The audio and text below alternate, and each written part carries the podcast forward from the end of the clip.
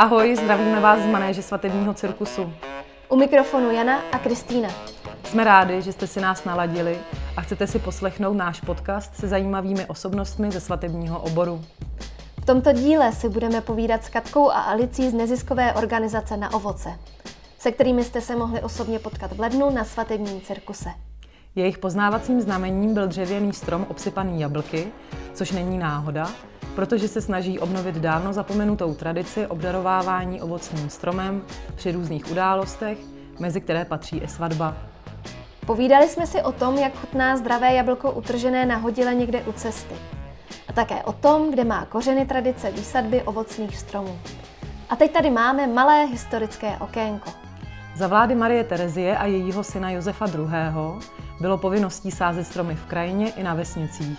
A sám Josef zavedl, že ovocné stromy musí být v okolí všech škol, ovocnářství vyučovat. A v neposlední řadě museli snoubenci vždy před svatbou vysadit 2 ovocné stromy, protože se dříve věřilo, že se při obřadu na nevěstu jablkem přenese plodivá síla a zabezpečí se tak četné potomstvo.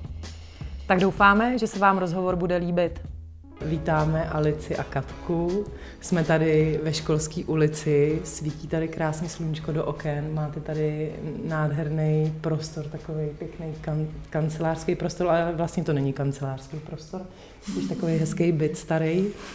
A jsme rádi, že jste přijali pozvání k nám do podcastu a budeme rádi, když nám něco řeknete.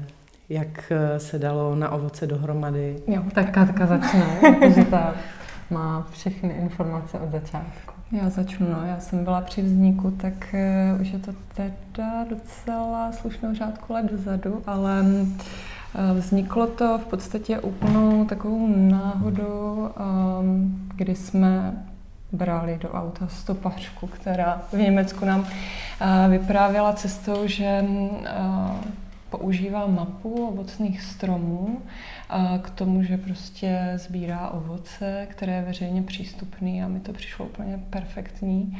V té době jsem ještě byla vlastně jako grafická designérka, strašně mě bavily takové jako mobilní aplikace. No a tak jsem si řekla, proč něco takového by nemohlo vzniknout i u nás. No tak potom, co jsme se vrátili, tak jsme vlastně s kamarádem, který byl programátor, spojili síly a během jednoho roku jsme vyvinuli mapovací aplikaci volně přístupných ovocných stromů a to byl vlastně ten úplný začátek. Mm-hmm. No, takže jsme se vlastně inspirovali v zahraničí, inspirovali jsme se v Německu, inspirovali jsme se na Slovensku, tam je taky podobná věc. Se Slovenskem jsme potom ty databáze spojili, takže vlastně jsme do toho od startu jsme měli hnedka mapu plnou záznamů, což bylo super, že jsme nezačínali úplně na zelený louce. No ale nechtěli jsme zůstat jenom u mapování, chtěli jsme se taky potkávat s těma lidma, chtěli jsme vyrážet do terénu. Takže od toho nápadu mapy se k tomu najednou prostě přidaly vycházky, vzdělávací semináře pro veřejnost, ovocné slavnosti v pražských sadech a prostě roste to. Nás by zajímalo, jestli vlastně předtím tě někde napadlo zastavit u silnice a natrhat si jablka ze stromu. No, to je ta věc, že vlastně já nejsem jako z Prahy, jo. Já jsem jako spousta jiných odinut, jsem z Opavy a takový ten samozběr v období sklizně, tak byl zrovna u nás teda úplně běžná věc prostě. Vědělo se kam na ořechy, vědělo se kam na jablka, na hrušky, na třešně, takže to je pro mě taková jako velice přirozená věc, ale vlastně po tom, co se člověk ocitnul v novém městě, v prostředí, které neznal, tak i ta místa byla najednou neznámá. A říkali jsme si, no tak takových lidí je fůra a když spojíme síly, tak prostě můžeme takhle kolektivně vlastně to město poznávat a navzájem si ta místa zprostředkovávat. Takže pro mě osobně byla taková jako přirozená věc. Pro někoho jiného možná připomínka něčeho, co dělal v dětství a pak to delší dobu nedělala, takhle se k tomu zase vrátila. A jaká byla vlastně ta cesta potom z té mapy těch stromů k té službě, kterou vlastně v rámci Na ovoce nabízíte snoubencům? No, to je vlastně taková kombinace toho, že mapa je jakoby nástroj, který nám umožňuje si něco brát z přírody a my jsme chtěli do ní taky zpátky něco vracet. Příroda je plná starých odrůd ovocných stromů, zapomenutých chutí, vůní, prostě takových pokladů, které z přírody mizí, takže takovým tím prvním impulzem bylo to, pojďme tyhle jako zapomenuté poklady nebo mizející poklady do přírody zpátky vracet. A zároveň nějakou pěknou, smysluplnou formou vytvořit něco, co by mohlo podporovat i naši neziskovou organizaci vlastně, takže neprodukujeme nějaké tašky s naším logem, ale prodáváme ovocné stromy a lidé vlastně koupí to ovocného stromu, tak můžou podpořit i naši činnost, která teď už ne zcela, ale na začátku první 2 roky byla jako veskrze dobrovolnická. Proč pro vás je tak důležitý se věnovat těm starým původním odrůdám? To, proč staré odrůdy, tak je hlavně z toho důvodu, že to, co nám nabízí, dejme tomu supermarkety, nebo možná jakoby i farmářské trhy, tak je nějaká prostě ovocná nabídka, která je celkem omezena. Ale když má člověk čas, nebo udělá si čas a vyrazí do nějakého, tady prostě v Praze je to velice jednoduché, do nějakého starého sadu, v čase dozrávání a začne tam to ovoce ochutnávat, tak zjistí, že prostě ta nabídka může být mnohem širší. A to mi přijde prostě úplně skvělý, jako pro mě osobně to je vždycky zážitek, když se utrhnu a vyrazím a dopřeju si to objevování a to ochutnávání a to je prostě skvělý. Taková pestrost, no.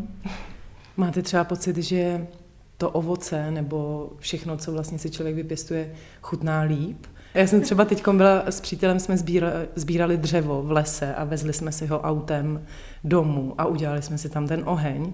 A já mám pocit, že ten oheň je taky jiný, vlastně, když si člověk to dřevo nazbírá a vlastně si ho připraví, že ta přidaná hodnota je tam nějaký ten náš vztah k tomu, k té věci, o kterou teda se staráme nebo pečujeme. Myslím, že to je vlastně i ten příběh, který kolem toho je, což i souvisí vlastně potom s těmi stromy a s těmi příběhy, které jsou třeba každým tím darovaným stromem, který tady skrz ten náš e-shop se nám podaří takhle objevit, propojit, že vlastně když doma pěstujeme nebo jedeme si nazbírat něco do přírody nebo klidně tam jedeme pro to dřevo, tak najednou to není jenom ta věc, kterou si přineseme domů, ale je zatím prostě něco, co se dá povídat, že jako když si jdu nakoupit jablka do supermarketu, tak tam se nějaký příběh jako může stát, ale jako není většinou až tak zapamatovatelný, protože to je běžná činnost, co děláme. Já bych ještě řekla, mě to vždycky tohleto strašně rezonuje, protože co se mi na té naší práci líbí úplně ze všeho nejvíc, tak je to, že my vlastně lidem umožňujeme udělat si pěkný den. A to je prostě super, jako no, to je vždycky tak, když už dochází síly, tak to mě tak nakopne, že dobrý. Je to tedy tradice sázení svatebních stromů, která vás teď v poslední době zaujala. Jak vás to napadlo? No, ta tradice je taková jako opředaná jako tajemstvím trochu, protože říká se, nebo těch zdrojů je bohužel málo, ale teď jsme se to právě snažili někde jako mít i ten zdroj ověřený, že vlastně za, ty to víš, Katko, líp, ten příběh s Marie Terezií a tak ano, za vlády Marie Terezie bylo jako tradicí vysazovat stromy podél cest, vysazovat stromy, když děti nastupovaly do školy, jakoby těch životních situací nebo chvil, kdy vlastně se může vysadit ovocný strom jako připomínka té chvíle, tak je celá řada a právě vysazení svatebního stromu je jednou z nich. Takže asi tak, no. No pak ještě ta druhá linie a to je to sázení těch stromů za války, kdy vlastně se stromy sázely proto, aby jsme měli co jíst. V té době toho jako... No, tak jakoby ty aleje, nebo česká krajina je celkem specifická tím, že má ty ovocné aleje podél cest, to je pravda, jakoby to je ta tradice, kdy vojska se vracela z boje a toto byl jakoby nějaký přísun potravy pro ně. Byla to i taková forma jako navigace vlastně, kudy ta cesta vede a kudy vlastně se má člověk, jakou cestou se má dát? Já si myslím, že ano. Pokud to bylo třeba v zimě, tak určitě. To ještě byly možná nějaké zimy. Zvláštní, že se to vytratilo, že to je všechno tak nějak pryč. Já nad tím často přemýšlím, jestli je to tím, že nás tady rozštípnul ten komunismus a všechny ty majetky byly prostě sebraný a lidi přestali mít takový ten vztah k tomu svýmu stavení a k tomu, že tam může žít celá rodina a že tam můžou mít tu okrasnou zahrádku před tím domem a ovocnou zahradu za domem, zeleninovou. Mi to přijde škoda, ale jsme asi na dobré cestě k tomu nějak navracet pomalu. No, myslím, že ta historie se tak jako prolíná, že nevím, třeba když to beru jako z generací mého dědy, nebo my jsme měli prostě velkou zahradu, ta byla plná stromů a plná záhonků, ale to znamenalo spoustu práce. Že ten život, ty generace našich dědů a babiček byl prostě jiný. Vy jste neměli tolik jako možností, co odpoledne dělat, jako jít na jogu, nebo si jít zaběhat, nebo prostě si udělat jako skvělé jídlo, nebo jít do restaurace, nebo prostě jakoby těch možností máme my teď prostě stovky, dalo by se říct. No a ten život byl do určité míry zjednodušený, i prostě tou érou, která byla, že těch možností nebylo tolik. Takže spousta lidí vlastně, ta zahrádka pro ně byla jakoby ten smysl, to proč, co každý den dělat a brali to vlastně, že to je jakoby automaticky, jakože to není, že teď půjdu na zahradu, protože je to můj koníček, bylo to zdroj potravy, prostě vypěstovaný rajče, nikdo jako nešel do obchodu si kupovat rajčata, když měl zahradu. No a pak jako generace třeba mých rodičů, tak tam už zase jste jako nechtěli dřít, už jako najednou všechno bylo dostupné, všechno jsme si mohli koupit, tak se od těch zahrádek spousta lidí vlastně odklonilo. No a teď se k tomu zase vlastně vracíme a hledáme zase nějaký balanc toho, jak se tam teda nezedřít na té zahradě, ale spíš mít tu radost, mít radost toho pěstování a mít třeba jeden strom a ten být schopný jako očesat. No. Co je s tím vlastně spojený, když takhle mám na zahradě ovocný strom? Mně přijde, že to tolik práce až na nějaké ostříhání na jaře, na podzim, že s tím moc toho spojeného není. Pokud jde o jeden strom, tak ta práce opravdu není za tolik. Tam jde hlavně o to pohlídat si, aby jsme ho pravidelně zalévali. Radši víc než méně a netřeba každý týden potom, ale v tom začátku tak každý rok je potřeba sestříhávat tu korunku, proto my i ke každému stromu vlastně lidem dáváme takovou jednoduchou příručku pro pěstitele, aby věděli, jak na to. A takhle vlastně těch prvních 5 let je to jako potřeba se o to starat. Stromeček samozřejmě by možná rostl i sám, ale byl by to takový zdivočelý tvar ve výsledku, který by nám možná ani tolik toho ovoce nepřinesl. Ale s tou pravidelnou a jako chytrou péčí, tak nás může těšit dlouho. Zvlášť tady u těchto starých odrůd, které možná plodí trošku později, ale odmění nás právě jakoby tím krásným tvarem koruny a potom ve výsledku i tou jako jedinečnou chutí plodu. To nejsou jenom jabloněk, které si můžu já od vás pořídit třeba jako darem někomu druhému. Co ještě nabízíte? No, naším dodavatelem je pan Stanislav Boček, ovocnář. Ten se v podstatě zaměřuje jenom na 3 ovocné druhy, takže my od něho bereme třešně, jabloně a hrušně. Jinak ovocných stromů je samozřejmě mnohem víc, ale máme našeho milého dodavatele, takže my se soustředujeme tady na toto. A v praxi to teda vypadá jak, kdybych vás oslovila a chtěla od vás strom, tak co všechno pro to musím udělat, s čím mi pomůžete? Tak záleží vlastně v jaký, jak vybavená s informacema seš. Jestli seš v pozici toho, to je skvělý nápad, chtěla bych darovat strom někomu a přistaneš u nás na e-shopu, kde máme stabilně, nabízíme 10 různých odrůd, tak může začít být nejistá, jakou z nich vybrat. Tak pokud potřebuješ poradit, tak vlastně je jednoduchý nám napsat nebo zavolat a říct, že bys chtěla někomu darovat strom nebo sobě darovat strom, ale že vlastně nevíš jaký, tak ta jedna služba, co poskytujeme, je konzultace, že nám řekneš, kde ten strom, kam ten strom budeš chtít sázet, a my jsme schopni doporučit odrůdu, kterou si můžeš vybrat. Pak druhý příběh může být, že vlastně dáváš třeba strom někomu v určitý lokalitě, v určitém regionu, a kde už třeba stromečky předtím rostly a hledáš tu konkrétní odrůdu, tak pak je to jednoduchý, u nás si objednáš sazenici a záleží na tom, v jakém ročním období zrovna si tu objednávku u nás děláš, protože stromečky nemůžeme sázet celoročně. Stromky se sází na jaře a na podzim, takže pokud je to zrovna třeba teď, v květnu, tak už ti stromek nepošleme, ale dostaneš dárkový certifikát, pokud stromeček dáváš jako dar. Tím pádem celý ten proces toho krásného darování může proběhnout vlastně kdykoliv během celého roku. No a v okamžiku, kdy už víme, kdy stromky budeme dodávat, tak se ti ozveme, zavoláme nebo napíšeme a domluvíme, jak ten stromek, kdy ho vlastně dostaneš.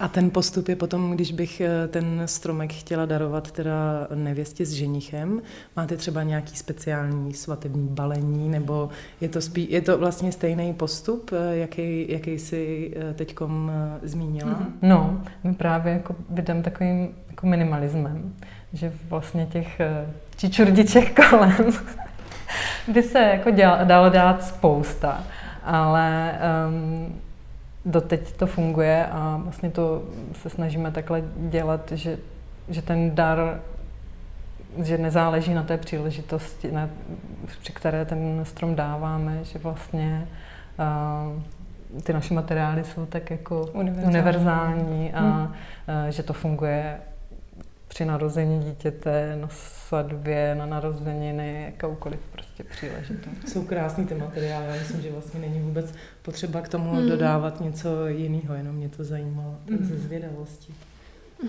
Kromě toho, že teda zajistíte ten strom, je možnost třeba i s váma pak i nadále konzultovat tu péči o něj?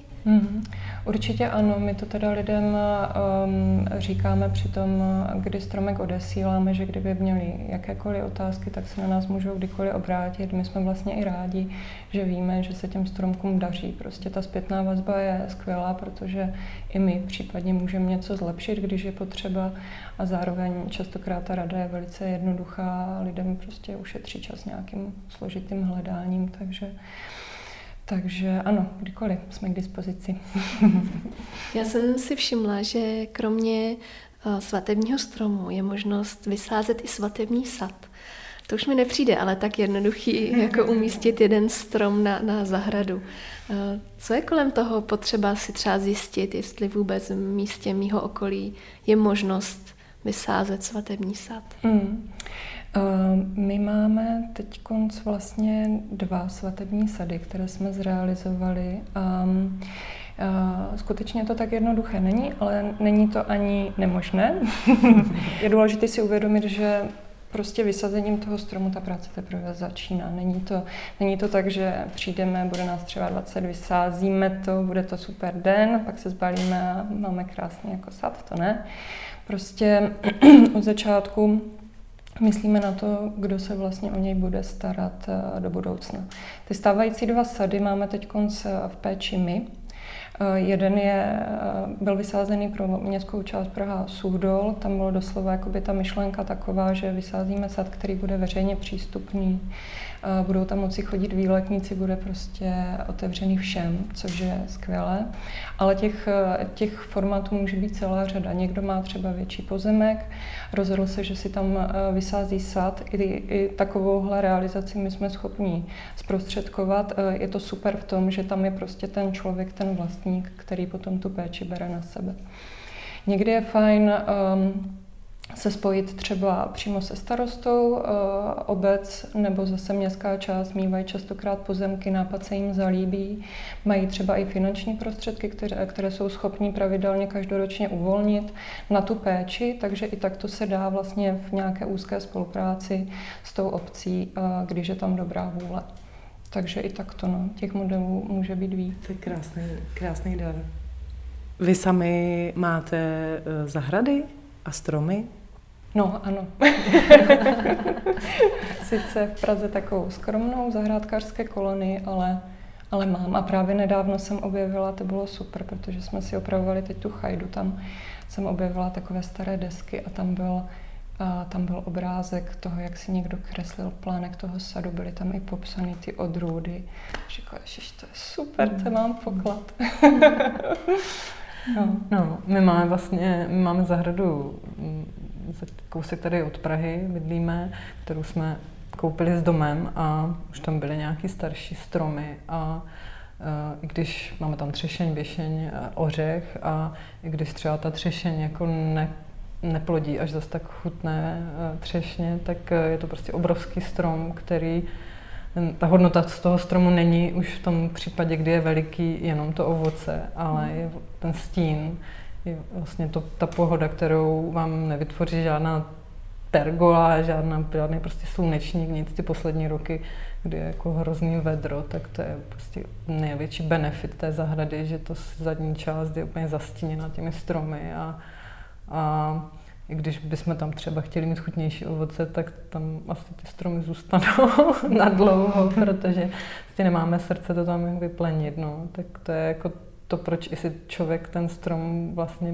vysazuje, že to není jenom to ovoce a ty květy a to zeleno, ale i to, co ten strom potom přináší, což se hezky na to myslí, když člověk potom na podzim musí zhrabávat to lístí, anebo mu tam prostě leží to zhnilé ovoce a vždycky si jako říkám, jo, jako tak musíme tomu stromu zase dát něco zpátky, protože on nám vlastně dává hrozně velkou jako hodnotu.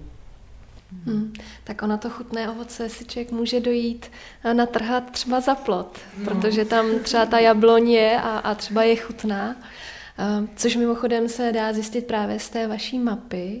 Já sama ji využívám, chodím takhle si sbírat bez a jeřabiny a všechno. A teď jsem si všimla nedávno, že vy jste z mapky vyřadili medvědí česnek. Řekněte nám o tom něco víc, jak vlastně, co se pojí s tím vůbec sbírat ty plody v přírodě? No, to je velice kontroverzní téma, velice oblíbené v týmu. Ta mapa skutečně je databází, kterou plní uživatele. My ty uživatele apelujeme, aby skutečně jako dbali na to, jaké záznamy do ní zadávají. Nicméně je veliká a těch záznamů je tam teď už tuším nějakých 15 000 nebo prostě strašně moc.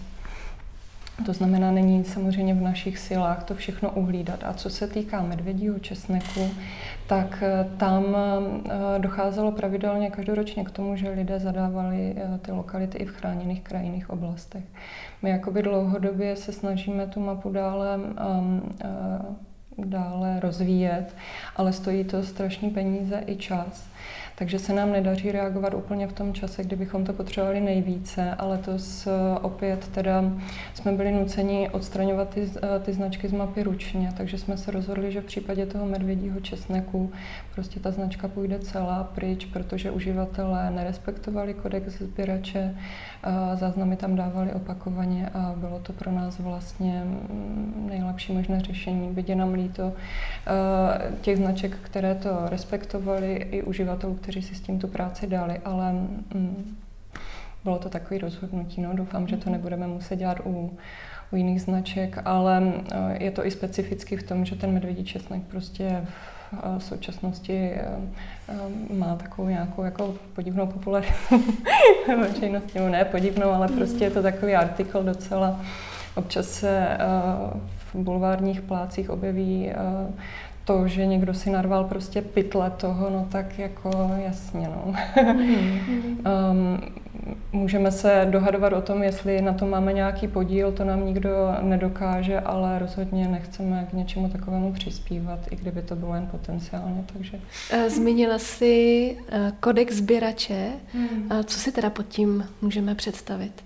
Kodex sběrače to je nějaký jednoduchý seznam pravidel, které se musí při tom sběru dodržovat úplně primárně, teda dáváme na to, abychom neporušovali vlastnická práva, to znamená nedávat tam stromky za plotem, i to se nám stává.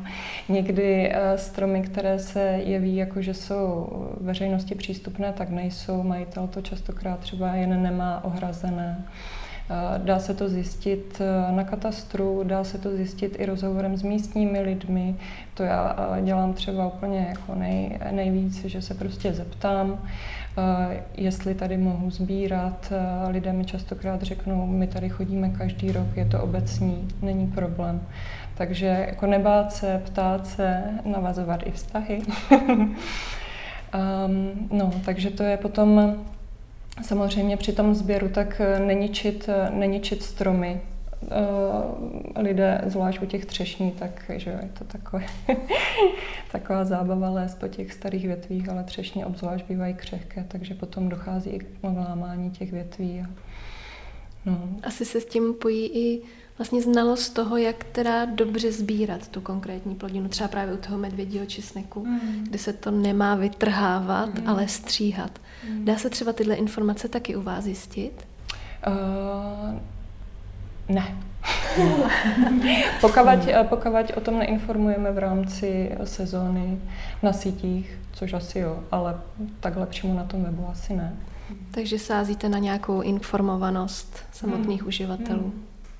Vlastně záleží plod od plodu, že česnek, třešně, to jsou jako plodiny, po kterých lidi pasou, ale pak je spousta jiného ovoce, které jako tak atraktivní, jak si nějak nejsou, takže ty tam hnějou v těch škarpách a lidi nechodí je sbírat, takže samozřejmě pár těch plodin je takhle jako ohrožených, díky tomu, že jsou hodně atraktivní, ale obecně to ovoce v té volné krajině až zas tak jako vyplněné není. Jo. Že to je přece, když člověk musí se jako sebrat a jít a nazbírat si, tak těch lidí až zas tak tolik není. Já bych k tomu dodala ten obrázek, byť teda už to děláme 4 roky a veřejnost vodíme na ty lokality v rámci Prahy, tak já každoročně v čase dozrávání chodím na ta místa a vidím, jsem prostě kousek od sídliště a tam je toho na zemi fůra a já si říkám, jak je to možné doprčit. Přece už jsme tady byli tolikrát, ale lidé, prostě já tomu rozumím samozřejmě, častokrát volí jednodušší cestu a i když mají švestky za domem, tak prostě to vezmou při jednom vybyle jako z regálu, že jo, takže. Ale možná si někdo myslí, že naše mapa burcuje nájezdníky, kteří potom ve velkém jako sklízí češou, ale moje zkušenost taková není. Je to skutečně jako, když už se ti lidé najdou, tak jsou to opravdu takový spíš jako výletníci, co si prostě nazbírají na ten koláč, ale pořád je to málo.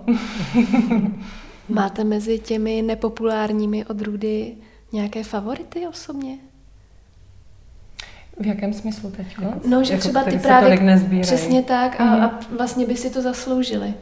No, jako pro mě jako top je a jsou mirabelky, ne, špendlíky, to si nekoupíte de facto jako v obchodě nebo jako málo kde.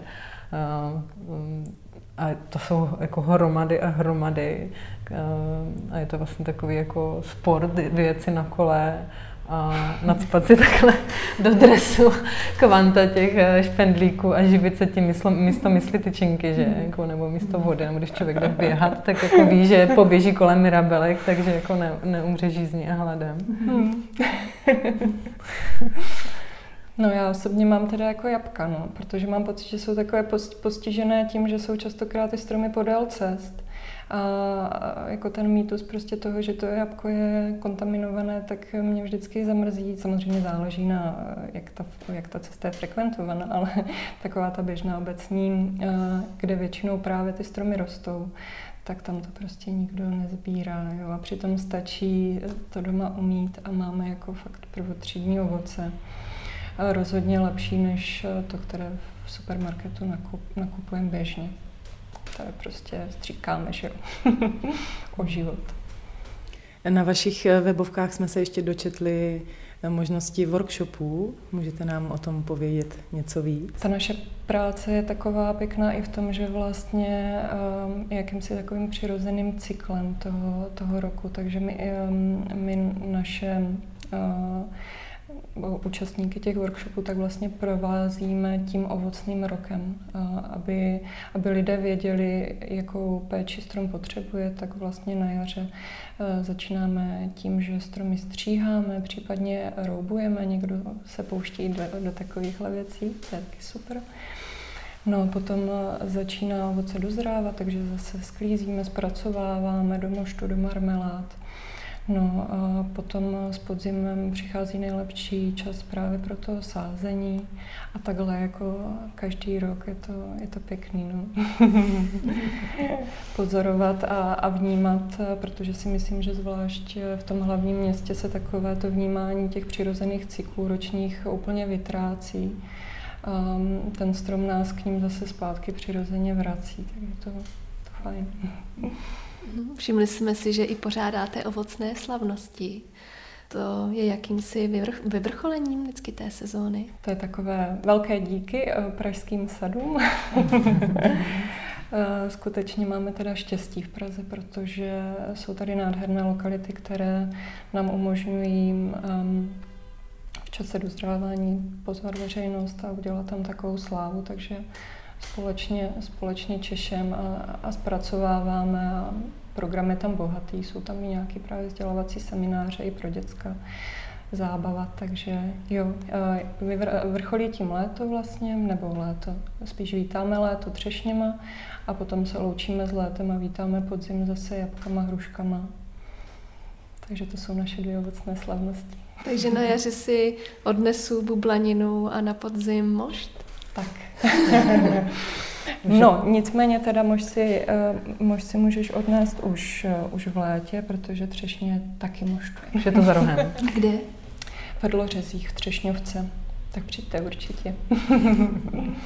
Ještě když bychom se vrátili k tomu tématu toho svatebního daru, u vás teda ve formě ovocného stromu, tak jak vy osobně se třeba díváte na ty svatební dary?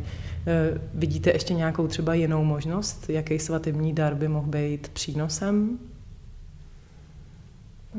Mně vždycky přijde, jako, že pokud ten dar má nějakou jakoby trvalejší hodnotu, obecně jako nejenom svatební, tak má pak jako nějaký větší smysl. No. Takže jako konkrétně v této době, kdy ty svatby kolikrát si lidi jako dělají jako pro radost už ve věku, kdy všechno mají, tak je kolikrát jako těžký i pro ty lidi, kteří jsou pozvaní jako svatební hosté něco vymyslet, že? Protože tak jeleně už se nedávají, žehličky taky ne. Že jako kdysi se svatba znamenalo, jako vybavme si domácnost a teď už je to, ten dar je něco, co jako buď musí být něco extra, a nebo mnozí lidé ani nic nechtějí, že tak jako chcete vždycky aspoň nějakým způsobem je obdarovat, takže podle mě to čím dál tím těžší, teda vymyslet dárek. A já vždycky mám ráda, když jsou ty věci nějakým způsobem nehmotné, nebo se dají sníst, anebo pak mají třeba nějakou trvalejší hodnotu, no. Já souhlasím úplně, no. Já jsem stále ještě v té euforii, že nejlepším svatebním darem je ovocný strom. Jsme s váma. No, nebo to jsou zážitky, jako prostě zážitky, no, i když je taky už jako otřepaný slovo, ale já nevím, tak my jsme jako dostali pobyt ve Švýcarsku v nějakých takových lázních, luxusních, když jsme se brali a vlastně to bylo jako skvělý, no. Do teďka si na to jako myslíme, no. Už jsme měli tehdy děti, nebo... Takže to byl takový jako dárek i toho času, že jsme se jako mohli sebrat, protože jsme dostali dár, tak nám ty babičky hlídaly, tak... Mně právě přijde, že kromě té svatby, že se vrací i to, že se třeba k narození potomka vysazuje strom. Obrací se na vás třeba i při této příležitosti? Já si myslím, že ano, že v průběhu toho roku je celá řada lidí, kteří kupují i pro tuto příležitost, no, nebo k Vánocům, že jo, a zároveň to spojí třeba i s tím narozením toho dítěte, které zrovna přišlo na svět, takže ano, je to tam, no. A je to super, že takhle se vlastně jakoby připojíme k nějakému místu, tím, že tam ten strom vysázíme. Můžeme se tam pravidelně vracet, jo. Myslím, že i pro toho potomka je to vlastně něco strašně hezkého, protože třeba moje mamka vysazuje svým vnukům stromy vždycky, když se narodí. Jednou, když se narodí. A už tam máme asi 4 nebo 5 těch stromků, jsou vedle sebe a ty děti vlastně se kolem toho si tam hrajou a je to takový hezký připomenutí. Na ovoce je nezisková organizace. Jak je možné vás tedy podpořit? Pokud nejste praští, anebo i jste praští, ale nemáte třeba času na zbyt, tak určitě koupí ovocného stromu napřímo. Skvělá podpora. Samozřejmě jsme také na serveru Darujme. Kdo by nás chtěl podporovat pravidelně nějakou finanční částkou, tak taky může. A potom pravidelně, zvlášť na těch ovocných slavnostech, tak potřebujeme dobrovolníky. Takže i takovouto pomoc oceníme, když by lidé měli chuť se třeba jako zapojit, nebo časem ještě více zapojit, tak je to hezká příležitost, jak se spoznat a něco spolu zažít a něco pěkného udělat. Je možné si vás třeba i pozvat na nějakou akci v rámci nějakého povídání, workshopu a tak? Děláme někdy i vycházky na míru pro jiné instituce nebo organizace. Workshopy taky jako formou nějakých vlastně firemních takových seminářů, to taky děláme. Třeba to moštování, to má jako docela úspěch, takže ano, určitě je to možné. A na sítích vás můžeme najít jak? Máme Facebook na ovoce a taky na Instagramu jsme a posíláme newslettery. No, tam je taková pravidelná informační nálož toho, co se chystá pro naše uživatele. Skvělý. Hezký. Tak se potkáme na ovocných slavnostech. Něco dobrého, sladkého. Děkujeme, že jste si náš rozhovor s Katkou a Alicí doposlechli až do samého konce. Pokud se vám líbil, budeme rádi, když ho třeba pošlete někomu, kdo by ho ocenil nebo by ho mohl potřebovat. Pro další inspiraci můžete mrknout na náš web svatebnicirkus.cz nebo se staňme přáteli na sociálních sítích. Na Facebooku i Instagramu nás najdete jako Svatební cirkus. Těšíme se příště!